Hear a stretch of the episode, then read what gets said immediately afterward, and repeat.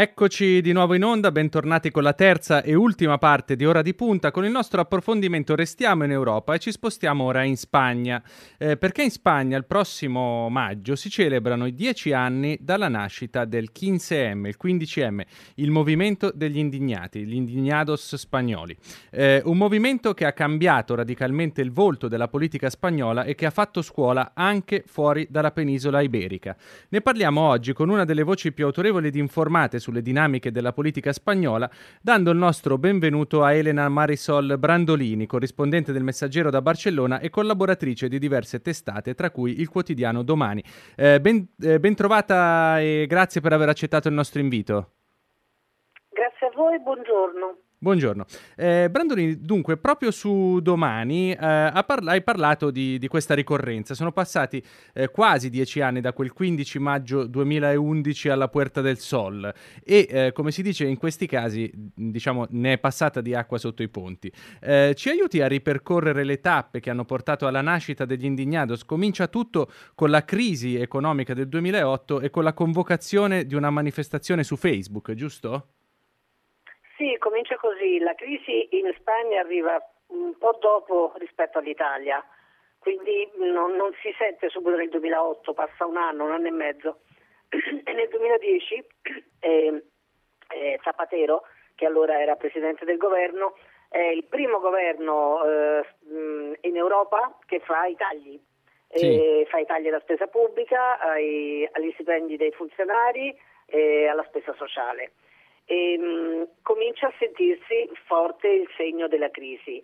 Quando nasce il movimento de, degli indignati spagnoli, il, il 15M, eh, in realtà già ci sono esperienze precedenti che, che, che, sono un po' il battistrada, la primavera araba, specialmente a Tunisi, e, e l'esperienza in Islanda, che poi dopo non, non andò del tutto a buon fine, ma insomma dove si, si, si, fece una politica completamente opposta alla, all'austerità no? per combattere la crisi. Certo, e nel 2011, nel 2011, alla vigilia, erano una settimana dopo, ci sarebbero state le elezioni municipali eh, e, e, autonomiche. E, una settimana prima appunto mh, con l'uso per la prima volta così diffuso a livello di massa delle reti sociali, viene convocata questa grande manifestazione a Madrid, che, si, eh, che succede anche a Barcellona, a Valencia e in altre città spagnole, e, ed è appunto il 15, il 15 maggio. 15 maggio del 2011, eh, alla fine della manifestazione alcuni manifestanti si fermano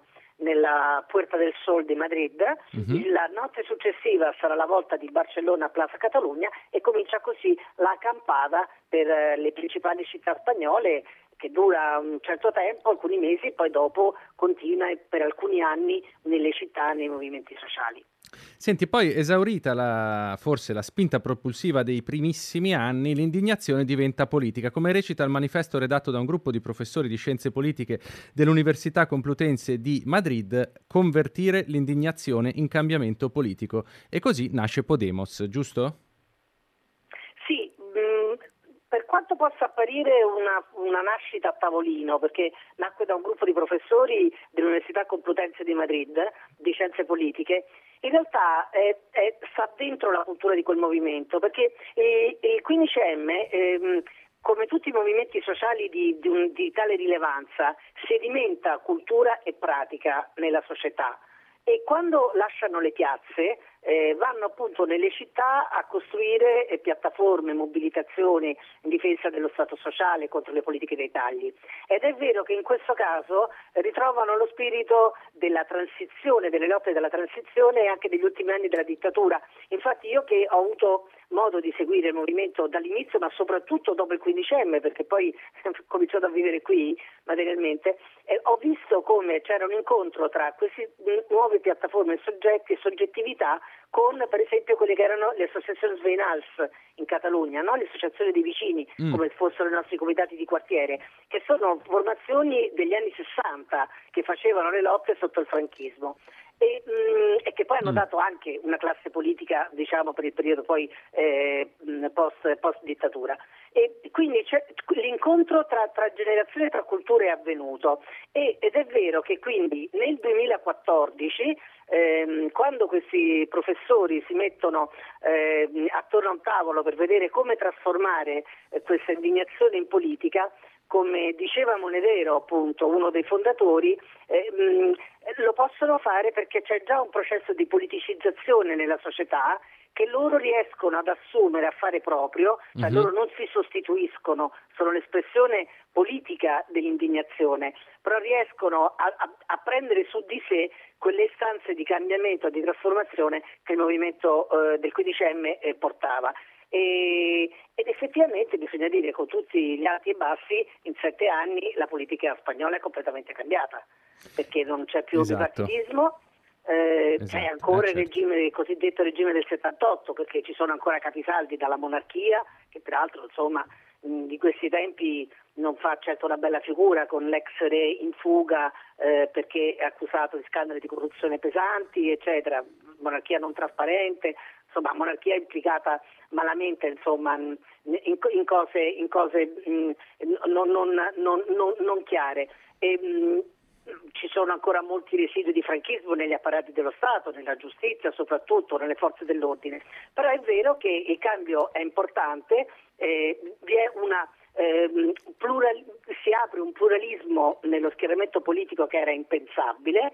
Eh, Podemos fa la scelta diversa da Izquierda Unita, anche perché alcuni di loro peraltro escono proprio da quel partito delusi da quell'esperienza, che non è di schiacciarsi sull'estrema sinistra, sì. propongono un ragionamento diverso, no? un ragionamento che parte appunto dalla politicizzazione della società e che costruisce un nuovo, un nuovo discorso e, e, così riesce in sette anni, eh, in sei eh, in realtà, insomma, a, a, in sette anni ad andare al governo del paese e a costruire la prima coalizione progressista in Spagna.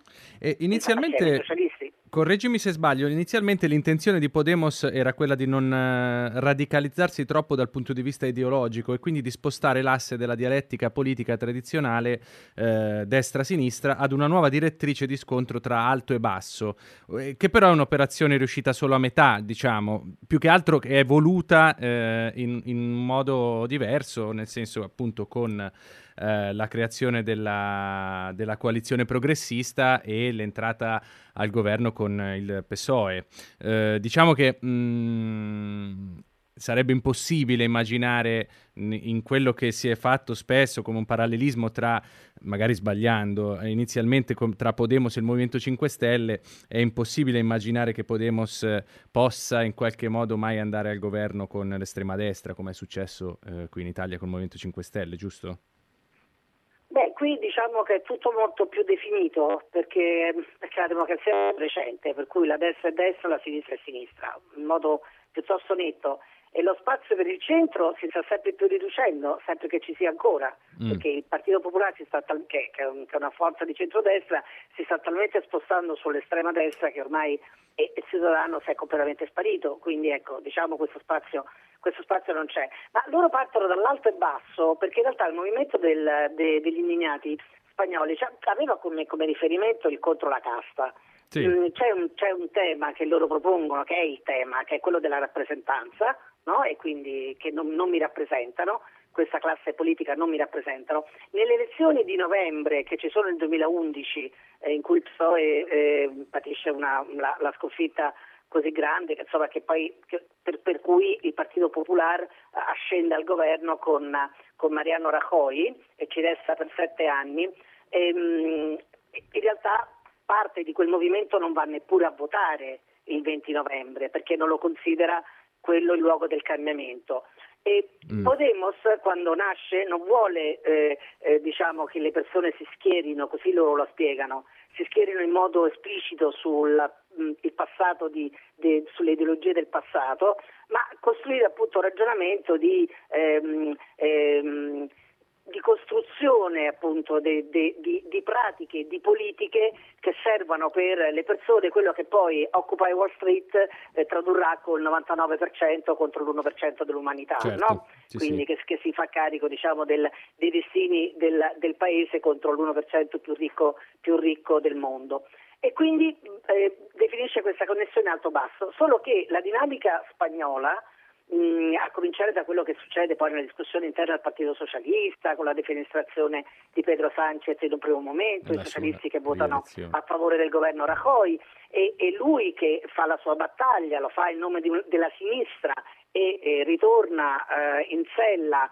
eh, con la vittoria delle primarie sì. e poi alla fine riesce a diventare insomma, presidente del governo, che era quello che, che, poi, che poi, voleva, eh, voleva fare, ri, ri, riaccende il, il conflitto destra-sinistra inequivocabilmente. E oggi come oggi, mm. per com'è la destra in Spagna, che è una destra molto reazionaria, perché non solo la presenza di Vox, che ha un rappello di di, di, deputati molto consistente nel Parlamento spagnolo che è entrato, sta entrando nei diversi parlamenti anche in Catalogna ma con le ultime elezioni, ma mh, anche il PP appunto sta molto schiacciato sull'estrema destra, se pensiamo che questa riflessione eh, sul movimento del, del, del KCDM eh, si può fare a partire dal fatto che Paolo Iglesias eh, lascia la carica di vicepresidente del governo spagnolo per buttarsi nella mischia delle elezioni eh, della comunità di Madrid contro l'estrema destra della popolare Isabel Díaz Ayuso,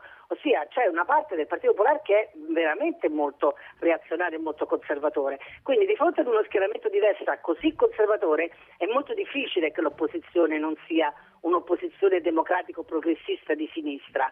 E l'operazione che riesce in questa vicenda della coalizione progressista in realtà è di avere una maggioranza che tiene insieme anche pezzi della sinistra catalana, basca, eh, comunque di, di, di persone, di, partiti di formazione assolutamente democratiche come sono il Partito Nazionalista Basco, che è un partito di, centrodestra, però è assolutamente anti, anti eh, antidestra, no? perché, sì. perché, perché, fu assolutamente antifranchista, ehm, che, che, stanno dentro, dentro, questa maggioranza. Questo succede anche in Catalogna, eh, dove ehm, eh, il, il, il rapporto tra i due movimenti, l'indipendentismo che comincia a crescere in modo importante nel 2012 e il, gli indignati che appunto rifluiscono nei quartieri, fanno le piattaforme affettate per l'ipoteca. L'Ada Colau era la uh, leader no? del movimento sì, contro, gli contro, contro, gli sfratti, oggi è la sindaca, no? oggi è la sindaca di Barcellona. L'incontro tra loro avviene sul terreno democratico del diritto a decidere e, e, e fino al 2015 ancora eh, c'è un, un, un, il patto nazionale per il diritto a decidere che dura fino al 2015 e gli 11 settembre erano gli 11 settembre diciamo di tutta, ossia quando è la festa na- na- nazionale della Catalogna, eh, erano gli 11 settembre di tutta la popolazione democratica e progressista del paese insieme agli indipendentisti, perché il movimento era un movimento più ampio oltre l'indipendentismo. Anche perché e, diciamo... Questo... C'era, c'è il tema di avere il, la destra nazionalista come nemico comune, diciamo. Sì, però adesso sì, beh, la destra nazionalista non era un nemico per l'indipendentismo naturalmente, anche perché comunque è una destra, tanto perché stava dentro il movimento, e poi bisogna dire che il movimento indipendentista è un movimento molto, eh, molto trasversale nell'ideologia, è sempre stato, anche molto interclassista, però con una connotazione maggioritariamente progressista. Sì, sì, non Oggi... intendevo la destra nazionalista spagnola, diciamo. Ah, beh, beh, ah, beh ah, sì, la destra certamente. Ah, ecco, in questo senso... Ehm, Come collante, diciamo, tra gli indipendentisti. Ragione, e... la, la, anche la destra anche la destra catalana è sempre stata una destra eh, profondamente antifranchista, no? È molto, sì, sì, molto chiaro, chiaro. il Partito Popolare. Due destre certo, completamente certo. diverse, diciamo. Assolutamente, assolutamente, ma poi oggi per esempio l'indipendentismo, eh, la componente maggioritaria è, è, di sinistra, perché Scherra e, e la candidatura d'unità popolare sono insieme più di quanto non sia giusto per Catalogna, che d'altra parte non è convergenza democratica di Catalogna di Artur Mas, è una cosa un po' diversa. Chiaro, chiaro. E, Brandolini, siamo in chiusura. Un'ultima battuta. Secondo te è corretto dire che il 15DM è stata la più grande opera di democratizzazione della società e della politica spagnola dalla fine del franchismo ai giorni nostri? Questo è quello che, che, che affermano i fondatori. Io, io penso, di, penso, che sì, che abbiano ragione. Penso che abbiano ragione perché ha avuto questa capacità di tenere insieme ehm, diciamo, generazioni differenti quindi lotte diverse, ehm, riferendosi appunto al passato.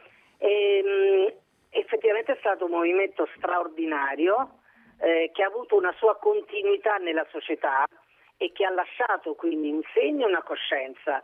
Eh, il movimento indipendentista è stato un movimento molto importante, eh, lo è ancora in parte, eh, ha preso anche, anche, parte di questa iniziativa perché poi alla fine il movimento il CDFM eh, ha, ha, contaminato no? anche, anche, il movimento indipendentista nel senso, nel senso, delle politiche e sì, penso che abbiano ragione i cofondatori a dire che è stato il movimento più importante di democratizzazione della Spagna, è vero, credo. Bene, io ringrazio davvero Elena Marisol Brandolini, corrispondente del Messaggero e collaboratrice di Domani da Barcellona, per questo interessante approfondimento sulle dinamiche più profonde della politica spagnola. L'aspettiamo di nuovo ai microfoni di Radio Immagina e speriamo presto e buona giornata. Voi, arrivederci. Arrivederci. Per ora eh, e per oggi, ora di punta termina qui. Vi ricordo che potrete riascoltare tutte le nostre puntate in podcast sul sito immagina.eu, sulla nostra app dedicata e su tutte le principali piattaforme di podcast gratuite. Eh, da parte di Stefano Cagelli, un buon proseguimento di giornata e buon ascolto a tutti su Radio Immagina. Radio Immagina